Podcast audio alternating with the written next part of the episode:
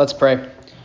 Almighty God, grant to your church your Holy Spirit and the wisdom that comes down from above, that your word may not be bound but have free course and be preached to the joy and edifying of Christ's holy people, that in steadfast faith we may serve you, and then in confession of your name abide unto the end, through Jesus Christ our Lord.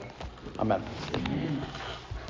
All right, so um, kind of continuing along here in the history of Lutheranism. And it's always important to learn from the past, right? Uh, for one, if we if we don't learn from the past, history might repeats itself, right? And um, we can recognize the errors that occurred in theology and in the church over over time, and and then how they were taken care of, right? And how they were uh, fixed, if you will. And so. Um, we've been going through this history of the Reformation. Uh, well, we did the the kind of whole 10,000 foot view of Christian history, and now now going through specifically the history of the Reformation and kind of where did we come from, right? What's how does this form part of our identity today? And uh, we, if you're in, if you have the book, we're, we're on page 220, kind of going through this timeline, and then we're going to talk more broadly about the world of the Reformation, which is um, it, maybe it's not so applicable, but at least it's very interesting. So um, we'll see how far we get in that tonight as well. Okay. So I think we left off right around 1538. We did. So um, thank you. Martin Luther's Smalcald articles were published. And um, yeah, so they're uh, around this time. The the book doesn't talk about this, but Around this time, there was um, some skirmishes, some wars uh, breaking out, not only as the Turks were invading the Holy Roman Empire, but also uh, the there were what was called the Peasants' Revolts um, that started the Thirty Years' War. If you you remember way back world history, right? Thirty Years' War, um, where basically the radical reformers and the Roman Catholics uh, were really getting at it. Like they did not like each other. Um, and you can understand too, to some degree, right? The uh, when when the Reformation broke out and and the Roman Catholics had been charging people to have their sins forgiven, right? And then they, people find out they've been scammed, right? right? Think about when people find out they've been scammed today, right? Um, there's this Facebook page, Hernando Happenings. Is anyone on that? Yeah, okay. Yeah. I mean, it's kind of entertaining, right? but, yeah, there's a whole. I just saw today. You know, some some auto shop been scamming people. Everyone's up in arms, right? Well, anyway, it's kind of what happened on a much larger scale. So um, Luther was against the violence, right? He uh, wrote a lot about um, how the peasants' revolt needed to stop and how we wanted to avoid how they, he wanted to avoid war.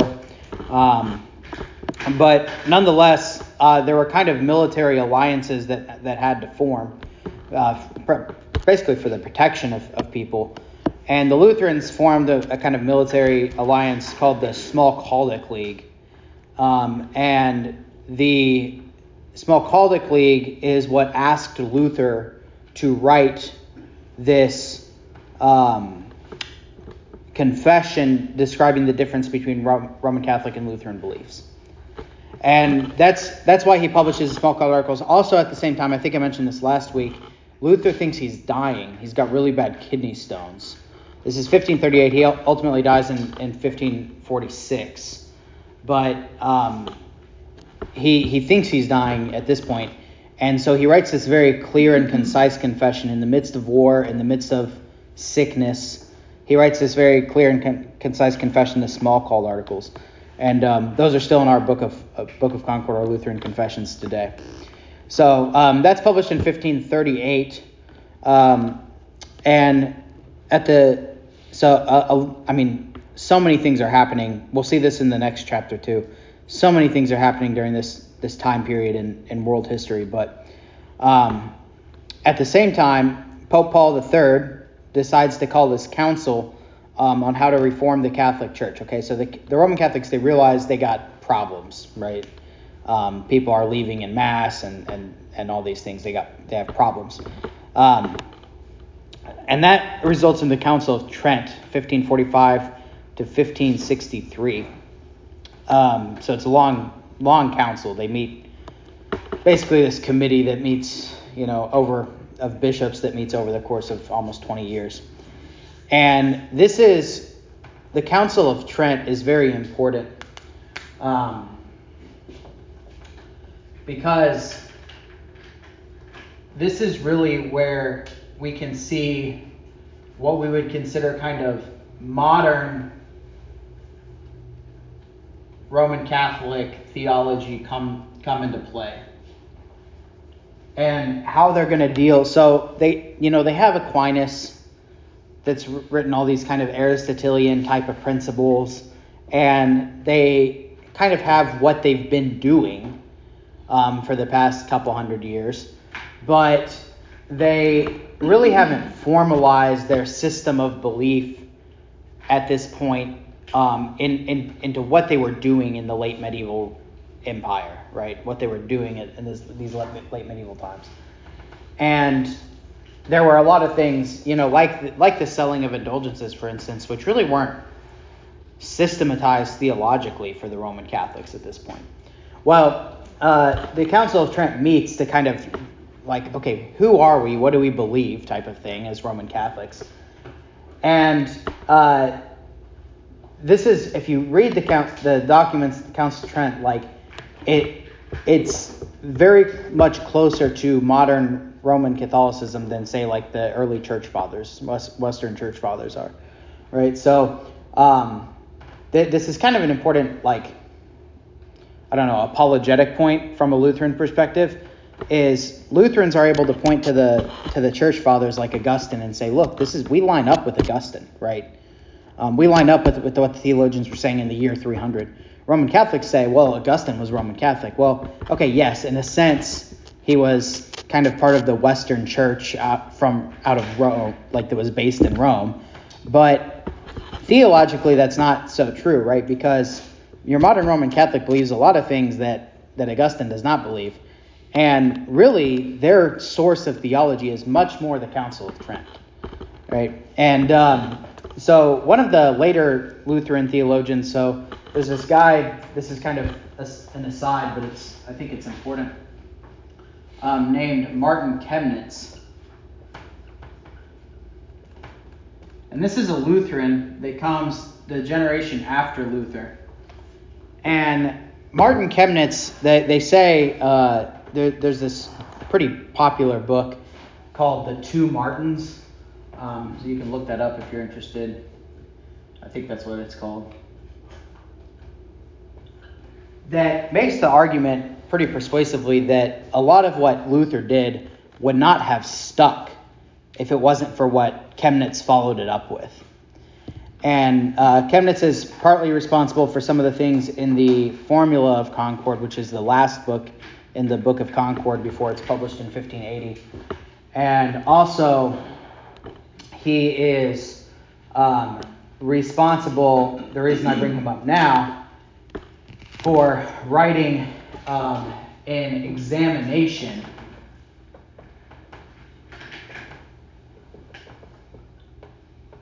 on the Council of Trent. And it's in my office. If you're interested, you can borrow it. But the examination on the Council of Trent is um, this, in some ways, kind of final nail in the coffin, if you will, for how Lutherans differ between Lutheran theology and Roman Catholics. He goes point by point on what all the Roman Catholics say. This is what we believe. This is what we believe. This is what we believe, and and and shows from the Bible and from the Church Fathers why uh, they either they're they're wrong or why we agree with them on a certain on you know this or that point or whatever. Um, so it's a much fuller version, like we talked about the Augsburg Confession and the Confutation and the Apology. That this is a much kind of fuller version of that, if you will. Um, so kind of an interesting history there, but this happens kind of a little bit later on, right? This is like 15, uh, 40s, 50s, and 60s, especially. Um, and so, or really 60s and 70s with the examination and all that.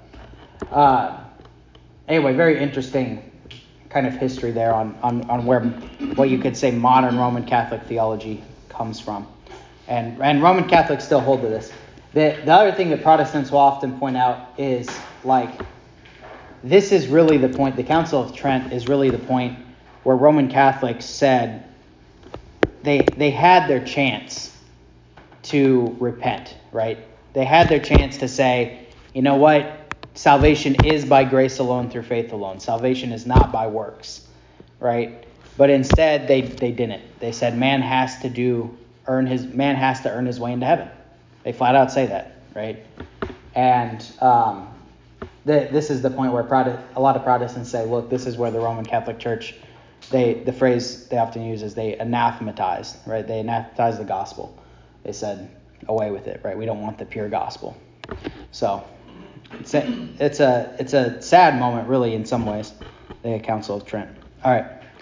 Um, so then, uh, 1540, uh, Melanchthon's treatise on power and primacy on the Pope is published, um, which is exactly what it sounds like. It's a treatise on who the Pope is and what the Pope does, and the basic argument that Melanchthon makes in um,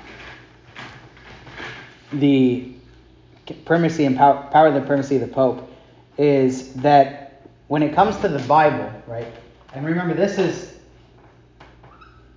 this is the whole point of everything that we've talked about for the last couple weeks, right? Over and over and over again. Is Scripture alone, right? This is this is why Martin Chemnitz cares about the Council of Trent, right? This is uh, why Philip Melanchthon writes the Treatise on Power and Primacy of the Pope. This is why Luther nailed the 95 Theses of the door. This is why anything happens in the Reformation is because of Scripture alone. Um, what he makes the argument from Scripture in the Treatise on Primacy of the Pope is basically two things, and, and really one main thing, and that is that Christ institutes pastors.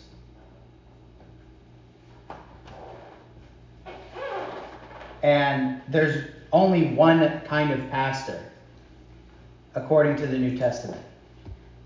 There's just pastors, right?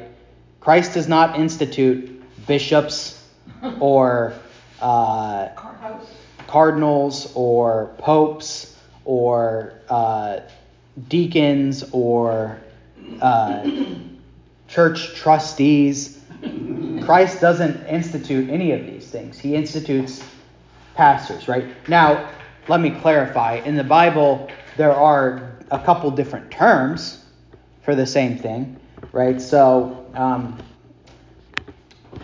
I was just talking to a there's a college student in catechesis right now from uh, Ole Miss, and I'm I was we were just doing catechism this morning, and uh, he was asking about the t- different titles for pastors and where they come from in the Bible and such.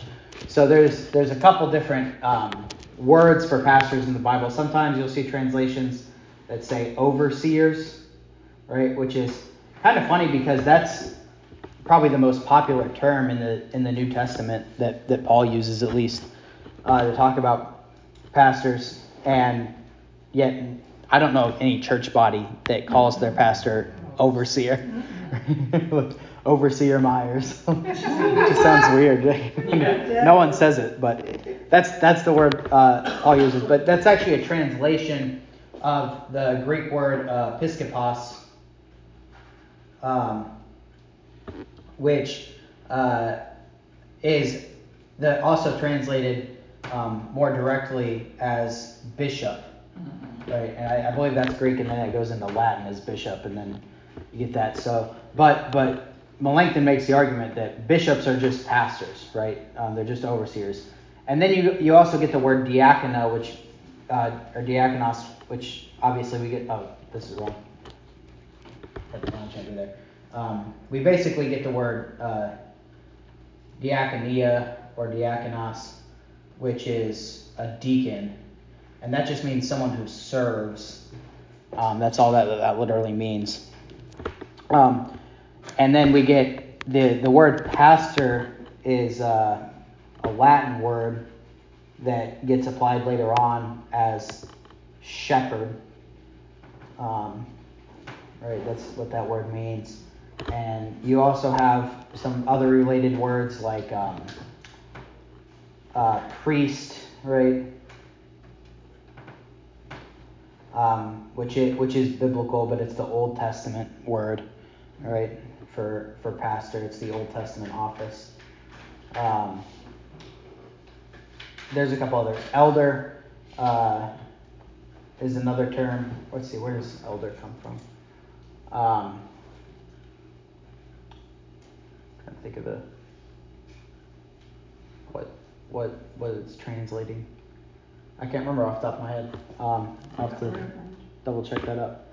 Um, reverend is a more uh, modern English word.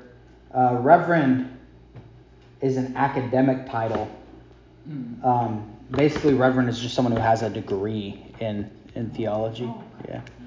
So, um, but anyway, you get all these different words, right? But Melanchthon's argument in the Power and Primacy of the Pope is that, for the most part, all these are one office, right? Um, the the New Testament does make some distinction between there are some guys that are ordained and they serve as full time ministers of the gospel, and there are some guys who are ordained who do it more maybe bivocationally, who kind of help um, more administrate and take care of, of things in the church.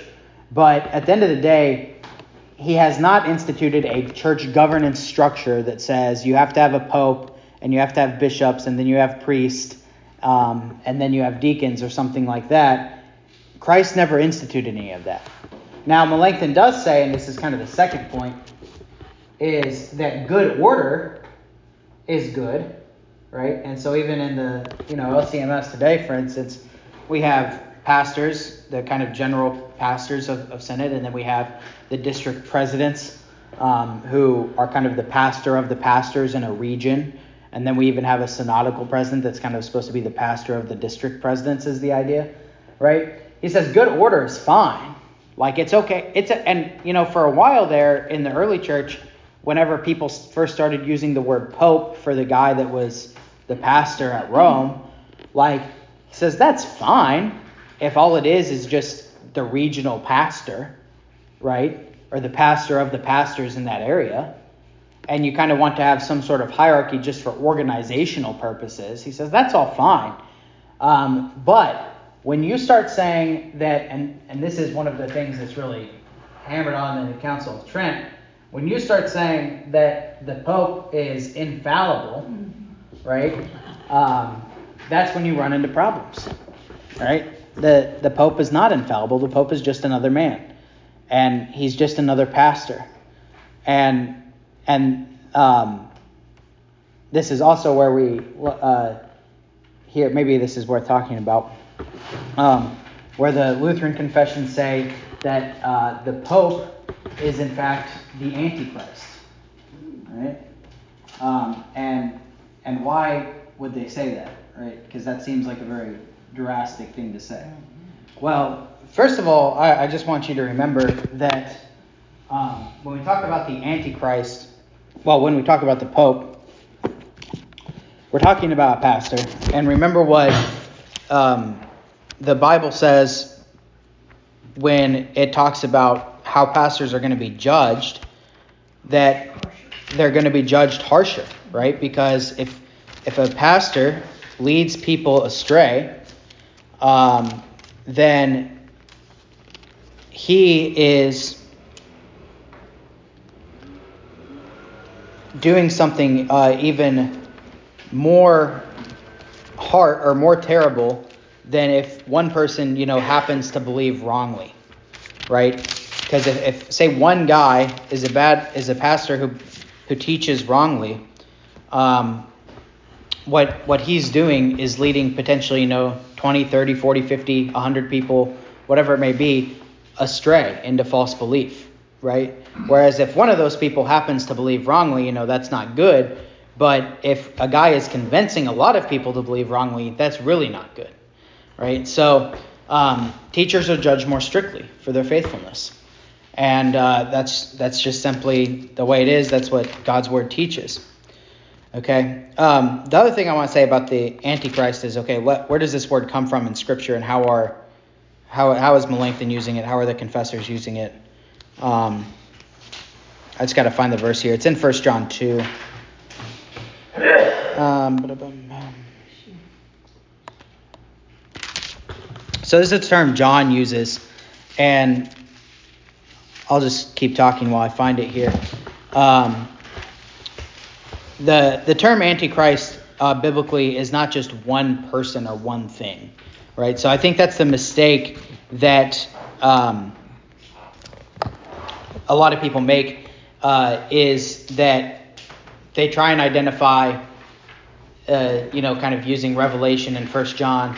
Uh, like one particular antichrist that is the antichrist that is to say you know kind of this mysterious figure that is um, the opposite of, of Christ or the opposite of God or something like this, or like the most manifestation of evil possible, right? Um, and that's not how the confessors are using it, right? Um, they're not saying that the particular pope at the time, Pope Paul III, or uh, that the um, that every single pope is like the worst person that's ever lived. They're saying that his spirit, the spirit of the papacy, to say that there's this office that's above every other pastor and every soul in the Christian church that is infallible, and that this is what the Roman Catholics teach, and that can speak on behalf of God outside of the scriptures, that that is the spirit of Antichrist. Okay, so this is 1 John 2 18. Little children, it is the last hour, and as you have heard that the Antichrist is coming, even now, many Antichrists have come, by which we know that it is the last hour. Okay, and so remember, way back to eschatology, we're living in the end times. We're waiting for Jesus to come back, right? And the word Antichrist is literally what it sounds like. It's someone who is anti Jesus, right? That is anti gospel. Um, so the Antichrist is coming, capital A, Antichrist is coming, right? And I think what John is talking about here is when you read Revelation and there's this kind of final battle between the devil and Christ um, at the end of the world, where he's he's, I mean, he's been bound, but then he's permanently bound, right? No longer prince of this world, um, permanently bound in hell. I think that's what John's saying here that you know, Satan is coming um, for this final battle, if you will. But even now, many antichrists have come, right? Many little devils, if you will, have come, um, by which we know that it is the last hour. They went out from us, but they were not of us, right? And this is also part of why they make this argument: is they went out from us, but they were not of us. Is that it's these false teachers coming out of the church, right? And especially the Pope is a good example of this. Okay, so um, anyway, that's um, not to go too far into that, but uh, yeah, the the Lutherans let let's just put it this way: the Lutherans take it very seriously this problem of the infallibility of the Pope, right? And that supposedly he's the vicar of Christ and can speak on behalf of God ex cathedra outside of the um, outside of the scriptures. It's it's such a massive problem, and I would also say we've been proven right, um, and that the popes continue to contradict both themselves and scriptures, right, uh, over and over again throughout history. So um, it's just not a good idea. Like we we've known this. It's not a good idea to have dictators. It's not a good idea to just put one guy in charge without any checks or balances. It's just not a good idea ever, right? So. Um, anyway, that's power and primacy of the Pope. All right. I, I think I gassed off enough on that. Uh, keep going here. Okay, so uh, 1546, soon after Martin Luther died, Pope Paul III and Charles, Emperor Charles V made an agreement to stop the Protestant Reformation and force uh, Lutherans. Oh, I was already talking about this earlier. Look at that. To become part of the Catholic Church again, the Smalcaldic War broke out. By the middle of 1547, uh, the emperor had defeated all the Lutheran princes. Philip Melanchthon decided to compromise some of his beliefs in effort to get along with the Pope and the emperor. Uh, Lutherans became split between those compromising like Melanchthon and those who held tightly to what they believed. So this is the sad thing: is Melanchthon writes these great documents and confesses these things, and then he kind of uh, crumbles under pressure, right? And I think I mentioned last week about the um, the Variata or the when he rewrites the Augsburg Confession and gets weaker on the Lord's Supper, um, which is kind of a sad thing. So that's why we hold to the unaltered Augsburg Confession. Anyway, random fact. All right, 1552, the Elector of Saxony drove the emperor and his troops out of Saxony. Two treaties in 1552 and 1555 gave religious freedom back to the princes. Um, I got the name of those on the tip of my tongue, and now I can't think of them. Uh, anyway, I'll think of it later. Um, all right, so, uh, but yeah, they, they ultimately ended up with religious freedom where they uh, basically, I think I already described this, but um, eventually what, what came to be is basically that whatever whoever the local prince was, if he was Lutheran or Reformed or Roman Catholic, that's what that area was for the most part, right? That's what churches were there or allowed to be there. So you were lucky if you had a Lutheran prince, but if you didn't, then you know you didn't. So um, the church of, in 1560, the Church of Scotland broke away from the Roman Catholic Church, which is ultimately the origin of Presbyterians. Um, one of the main kind of places of the Reform there. The Council of Trent met for the last time after making many decisions about official beliefs and practices of the Roman. That's 1563. We already mentioned that. 1576. Okay, the epitome of the Formula of Concord was completed at the Torgau Conference. Six Lutheran theologians, including Chemnitz. I keep prophesying what they're going to say in the book. It's I you know I keep talking about it before we get there, and I forget. Um, I don't know what order they're going to go in. Anyway, yes, the Formula of Concord. Um, so the Formula of Concord is this document that is written to deal with all the controversies that Lutherans are talking about or arguing about after Luther dies, right? So he dies in 1546. As you can see from the last couple of things in the timeline, um, arguments continue to happen, and even among Lutherans, our arguments continue to happen. Imagine that Lutherans arguing about things. Just unbelievable.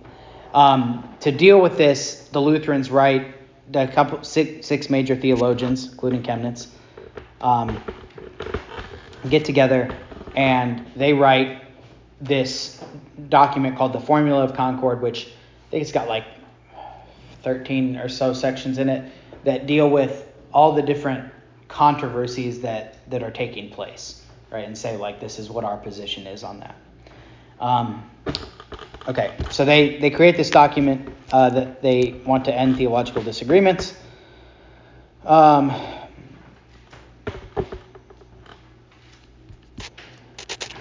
and then 1577, the solid declaration of the formula of concord is completed. Um, so the yeah, there's two parts to the formula of concord. There's the epitome, which is like a summary, and then there's the solid declaration, which is much bigger, longer. Um, and then in 1580, finally, the Book of Concord, which is our Lutheran confessions. This is what, um, well, I'll say in just a minute, is published exactly 50 years after the Augsburg Confession was presented at the Diet of Augsburg. Over 8,000 signed to show it is what they agreed with everything in it. So, um, the Lutheran confessions, just to go over this one more time, is the the often so sometimes called the Lutheran confessions uh, sometimes called the Book of Concord, is the collection of documents that is published not just during the Reformation. Does anyone know what documents long before the Reformation are in the Book of Concord? The creeds. Yeah, so the Apostles' Nicene and Athanasian Creed are published in the Book of Concord um, as part of the Lutheran Confession. Um, so, which it is the purpose of that is to show we're not believing anything new, right? We're not confessing anything new, right? And anyway, this book, published in 1580, um, it becomes the standard for what it is that if you're going to call yourself a Lutheran church, what it is you're supposed to believe, right? Now, that plays out practically um, in this way that um, the basically to have a congregation, what do you have? You have the pastor or pastors, and you got the lay people, right? And then you kind of have, um, if you want to think of it this way, kind of the the congregation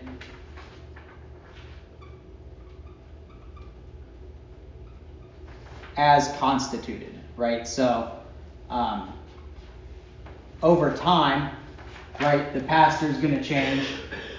Over time, the lay people are going to change. We don't have any founding members left as members here at Beautiful Savior, so literally the, this congregation, it's still Beautiful Savior, right? But I'm not John Schmid, and no one here is a founding member. So none of the people, right, the pastor and the lay people aren't the same. We're not in the same building that we were when we started, right? And so, how is this still beautiful Savior? Well, it's because when John Schmid planted the congregation and the people got together there, they wrote a constitution and said, This is beautiful Savior Lutheran Church. And then they bought a building and they sold the building and they bought another people and people came and people left and pastors came and pastors left all the while, it's still the congregation is constituted Beautiful Savior Lutheran Church, right? Um, so, okay, what am I saying? How does this relate to the Book of Concord? Well, um, the pastor of a Lutheran church is su- su- su- excuse me, supposed to subscribe to the entire thing, right? The entire Book of Concord. Um, when when I was ordained, a lot of you were here. Uh, the the what what I had to say is that I they the you know Dr. Pavla listed all the documents in the Book of Concord and said, "Does this? Do you believe these documents are a true confession and interpretation of the Word of God?" And I said, "Yes, I do." Right.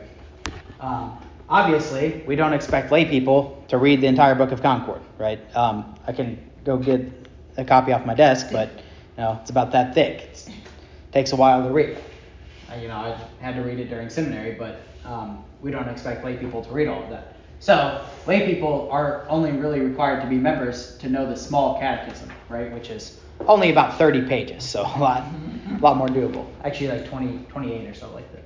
So um, that's what we require lay people to know to be members, and that's what I teach from, right? I teach from the small catechism when I teach new members classes. Um, that's in the Book of Concord, but it's a much more concise, like Ten Commandments, Creed, Lord's Prayer, Baptism, Confession, Absolution, Lord's Supper, Christian questions and their answers, Table of Duties, daily prayers, right? Very, this is the summary of the Christian faith. Uh, the congregation as constituted, um, we already talked about this. The unaltered Augsburg Confession is kind of the confession of the church, right? This is the idea is that this was the kind of first major document, first major confession that the Lutherans kind of agreed upon. Okay, here's the 28 major principles that we believe, right? So it's a little bit more than the small catechism, but a lot less than the entire Book of Concord, right? And in your church constitution, you can say, like, you know, we're a church of the Augsburg Confession, right? Um, actually, in our constitution, it's even better if you say we're a church of the entire Book of Concord, but we can at least say okay, a, a, good Lutheran church is going to say we're a church of the Augsburg Confession, right? Um, this is how congregations often identi- identified throughout Lutheran history. Okay, so um, anyway, that's how the Book of Concord still functions today. Is it is the thing that kind of keeps us who we are, right? Kind of keeps us in line, right? Um, just like I was saying about a congregation, right? Like over history, theologians die, the people of a church die, new people are raised, new people are brought in, new people are born, right? What keeps you the same, right? In a congregation, in some sense, it's kind of the constitution and bylaws, but as a church body, right, it's it's our confessions, right? It's what we believe, right? Um, and uh, there, by the way, there are lots of other churches that have confessions, right? So um, Roman Catholics have the, the Catholic Catechism, even though they kind of ignore it if the Pope says otherwise, right? Which is its own problem. Um, Presbyterians have the Westminster Confessions, right? Uh, um, there's lots of other church bodies that have have their own kind of books or confessions, right? Um, and it it's a good it is a good thing, right? And it's like you, you know you get these churches that say, well, cr- uh, deeds not creeds. Well, first of all, that is a creed in itself, right? If you say deeds not creeds, that's a that's a confession of faith, right? That's a you're you're saying a, a, a set of words to try and describe what it is you believe, right? And so that's what we're doing when we get together our confessions, is we say this a, these are the sets of words that say what it is we believe. This is how the faith is passed down, um, and it and it keeps us in line, right? Um, the way I, I've always kind of described this is, okay, Scripture alone, right? So not it's not confessions alone, it's Scripture alone, right? And the, the Lutheran confessions are always pointing back to the Scripture, right, and saying this is what we believe, right? Um, with Scripture, Scripture is deep and wide, right? Scripture is uh, it's it it's uh, deep and wide, and you can never mind the depths of it, right? You can always get more and more out of Scripture. Well, you can always get more out of Scripture, but there are definitely things you can say that go against Scripture, right? And this is what happens over and over again throughout history: is that you know a pope or whoever says something that goes against Scripture and then Christians have to come in and say, no, no, no, wait, this is this is the outline of what Scripture says, and you can't you can't go outside of that, right? So I always describe it like a children's coloring page. What's the the only instruction you give the kids? Don't color outside the lines, right? Now, when you color inside the lines, right, you can color, right? This is I, I did not plan this, but you can color however you want, right? You know, purple, blue, pink, greens, whatever, how whatever parts, whatever colors. You can explore as much as you want within the depths and the and the height and the, the breadth of scripture. But if you go outside the lines, someone's got to come along and say, no, that's that's not what that's outside the bounds of what scripture says. Right? And that's all that the confessions are. Is it's the lines on the page, right? It's kind of saying, look, um, when we fit scripture to, together the way that it wants to fit together, take the kind of clear, let Scripture interpret scriptural, plain meanings, we get these lines that guide us, right? And and and we, we try not to color outside of those, right? But inside we can we can really explore. So, all right. Um, all right, so that's uh, the the Book of Concord is is finally published in 1580, um, and that kind of, in one sense, marks the end of the Lutheran Reformation, um, because this is when kind of what Lutherans, there's later Lutheran history, right, which we're going to talk about. But when it comes to the era of the Reformation, kind of basically the more or less the 16th century, right? If you think about 1517 is the 95 Theses, 1580 is the Book of Concord. That's you got 20 years on either end, but for the most part, the majority of the of the 16th century is the era of the Reformation. Um, that's the timeline of what happens. Um, and this is kind of when it after after the Book of Concord's published, then you're talking about later Lutheran history. But any questions on any of that so far? Yes, Steve. Yeah, when you were talking about 1 John 2:18, the Antichrist, yeah, I was thinking, yeah. does the Catholic Church believe that when Christ died, it's the end times and rose again, the end times, and then until now? I mean, are they amillennialists or what are they? Yeah, uh, they are amillennial for the most part. Yep. Yeah. So they, they believe we're in the end times. Okay. And also, you mentioned the. Uh, there there might be some historic premills in there, but but for the most part, I think I think they're all millennial. Yeah, and when you mentioned the, the peasants during the uh, Smalcald articles. When, yeah. And uh, when I was in England one time, I looked up Tyler, and there was a famous guy named Wat Tyler, and he was head of the peasants, and he got his head lopped off by the king, uh, or the pre- the mayor of London. Ah. Victoria. So I come from a long line of peasants. There you go. Luckily, he procreated before he got his head lopped off. Otherwise, he might not be here. In England, and that's where my relatives are. Nice. Yeah, Tyler's a good English name. Um, there you go. Yeah, uh, it's actually. Um, yeah, we, we got some time. Uh, the the peasants' revolt is very interesting. Um, Luther was actually he was very harsh with the peasants. He did not want them revolting like that and you can understand why. He didn't want the all the hard work basically to be undone. You know, by breaking windows by a bad image. Yeah. Down statues and stuff. But uh, he writes to the German. He basically writes to the to the government and um, says, "You need to strike this revolt down." Mm-hmm. And he says some pretty harsh things about the peasants, like basically lop off their heads, like until they stop. Um, and it's been a big debate among Lutherans ever since then as whether or not Luther was right in that. If he should have gone as far, said some of the things he said, and kind of how how far he thought it should be put down. Um, I if if anyone's really interested in that debate, I wrote a paper on that in seminary, and I said that he went too far. So I don't know. Um, let's I got something in my eye.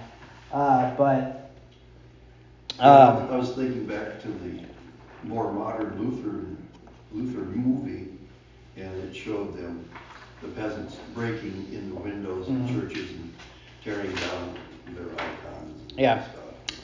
And and it, it we we've probably already said it, but it's an important point again is that um, this I always describe it this way that the Lutherans did never wanted to the evangelical Lutherans, like the Luther and his kind of crowd, they never wanted to throw the baby out with the bathwater, right? So you have the um, you have the Roman Catholic Church, right? And you got all of this kind of fluff around the Roman Catholic Church that they've included in their theology and their practice over the last, you know, however many hundred years. But somewhere under there, right, you got the true gospel and the scriptures that have been preserved. And you also have, you know, along with that, you got good traditions you can't. I know you can't read that. Um, you, that says gospel and tradition.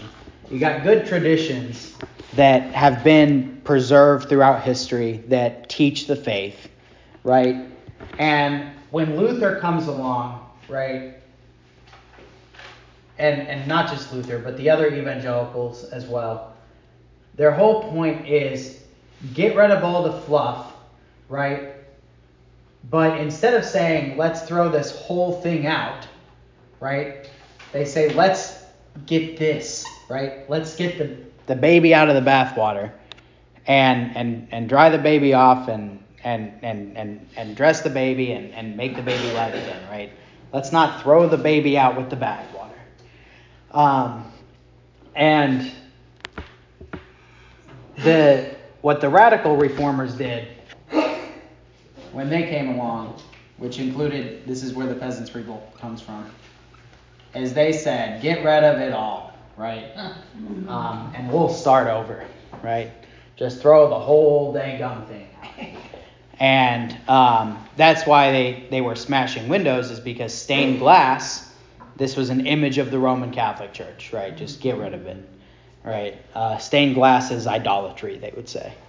Um, and that, that kind of attitude, by the way, just a technical term, is called iconoclasm, which is to say the, uh, the clasm or the destruction of, of icons, right, of images. Right? They were like, get, get rid of the images, get rid of it all. That's all Roman Catholic.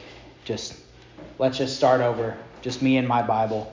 Yeah. Yeah, they were taking it so serious that they changed the numbering of the Ten Commandments, you know, like they're, um, you know, have no idols is, is one of their, their commandments. Right, yeah, yeah, so the, the, um, the Protestants picked up the Eastern way of numbering the Roman, the, not the, the Eastern way of numbering the Ten Commandments. instead of so that the Western way forever was what we still say: you shall have no other gods, you shall not misuse the name of the Lord your God. And then within you shall have no other gods, as you shall not make unto thee any graven image, which means literally like don't make a image of a false god and don't worship an image of a false god, right? Um, like literally don't have literal idols, right? Um, and they they that was so important to them that they thought, look, all this stained glass and stuff, these are graven images because they're Roman Catholic, and so um, they took the Eastern way of numbering the Ten Commandments, which goes, "You shall have no other gods; you shall not make unto thee any graven image." that's included as its own commandment instead of a subset of the first commandment. And then they combined what our ninth and tenth is, which is the two about coveting, which is fine. Like I'm not that mad about it because they're the problem when you try and number the Ten Commandments is that there's 11, but God says there's 10, and so you got to pick which which two you're going to combine. Um, but that's that's just a that's more of an exegetical problem. But uh, anyway, yeah, that's that is what they did. They did. They picked up the Eastern way of numbering them. So most Protestants today still have the Eastern way of numbering the Ten Commandments. All right. Um, we got five minutes here, so uh, we'll just mention uh, some of these things at the beginning of chapter 27, which is about the world of the Reformation. And as I mentioned earlier, so many things are happening in world history at this point. So, um, the book started out there talking about not only was the world growing larger in its kind of academic pursuits, and especially in returning to sources, right, uh, which is where we go back to Scripture alone, but uh, in some sense, literally getting bigger too. In uh, so 1492, right, 25 years before the 95 Theses, is when uh, Columbus, which was Monday, right, uh, Columbus Day, yes, uh-huh. made his famous voyage that led to the discovery of the New World, uh, reforming the intellectual thought of the time. Um, now people were the people of Europe were wrestling with the reality that the world had two more continents that no one, anyone had ima- imagined. Um, so you got that going on, right? Um, which changes the way that people are thinking. And uh, then you have uh, this section here, different beliefs, where, uh, so I'll just read this. Europeans were also well aware that those groups uh, of those groups that held different beliefs. For most of the medieval period, Muslims controlled much of the area that is now Spain and Portugal. In fact, it was in 1492, the same year of Columbus's famous voyage, that the last of the Muslim states in Spain were defeated. This did not mean an end to European dealings with Muslims, just a shift of directions, uh, since at that time there was a great invasion of Europe from the southeast by the Ottoman Turks, right, which is, we've already kind of mentioned that, that Luther and, and the um, Emperor Charles and all these people were kind of trying to deal with that at the same time that the Reformation was happening. Um, they even got as far as laying siege on Vienna in 1529, the year before the Diet of Augsburg. Okay, uh, so the point I want to make about that is that it can seem at times like, especially in our country right now, because America has gotten less Christian over the last 70 years. Um, the peak of church attendance in, in America was in 1950s, um, and it's it's gotten worse every year since then. It can seem like Christianity is waning, right? Like it's getting worse, um, and less and less people are believing. And there's a sense in which, in certain areas, I mean, it's not even a sense. There's a reality in which certain in certain areas that is true, right?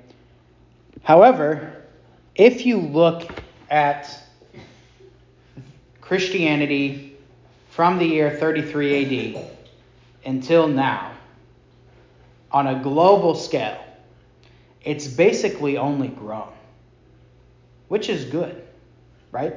That's mm-hmm. that's a hopeful thing. Um, and I would also argue that if you take the time to look at where Christianity has come, and then when it's left, if it has left or if it's leaving, and where it goes, and what happens when it goes somewhere, that Christianity is by and large a good for the world. Right? That it this is where we get hospitals, this is how first third world countries become first world countries. It is often a case of the gospel. It changes people's hearts, it changes people's minds, it changes the way that people think and live and, and love their neighbors. And um, I mean, Jesus commands in Acts 1, right? You will be my witnesses. You will share the gospel starting in Judea to Samaria and to the ends of the earth. And that mission does go forth, right? Um, and and I think we can have hope. I mean, in one sense, we recognize maybe things are going to get really bad and Jesus is going to come back again soon, and that's that's great, right? Come soon, Lord Jesus. But um, we can also have hope that the gospel has come and gone in places before, right? And we can go forward and take that gospel into the world, and it can and there can be revival and reformation, right? Like, and and th- this just to kind of sum up, this gets us back to the whole point of the Reformation, right? In the Holy Roman Empire, Christianity was on its way out, right? It was being replaced by this corruption of the medieval Roman Catholic Church, and Luther brought it back, right? And and the other reformers, right? Not just Luther. Um, and that was a good good for that that time, right? And and for those people. Um, and then and then from there it goes it continues to go. Scotland, England, right? America. So um, and and right now it's there's places all over the world that Christianity is still growing and thriving. So um, anyway, that's that's my spiel of hope for the end of the day. Yeah. Yeah. Usually when Christianity is oppressed or tried to stamped out, then it grows in underground churches, like the church in Russia or USSR and China.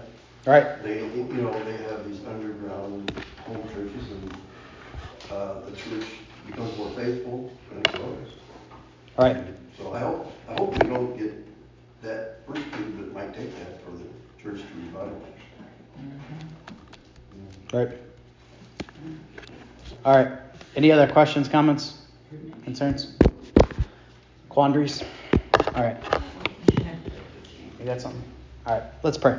Dear Heavenly Father, we thank and praise you for this day. We pray that you would always keep us focused on Scripture alone, for that is our source of life and salvation. And we pray that you would continue to be with your church um, as it is persecuted at times, but also as the gospel goes forth. Uh, help us to be bold in our proclamation of the gospel, that uh, we might show the world uh, who their Savior is in your Son, Jesus Christ our Lord. We pray this to the same Jesus Christ our Lord, who lives and reigns with you in the Holy Spirit, one God, now and forever. Amen.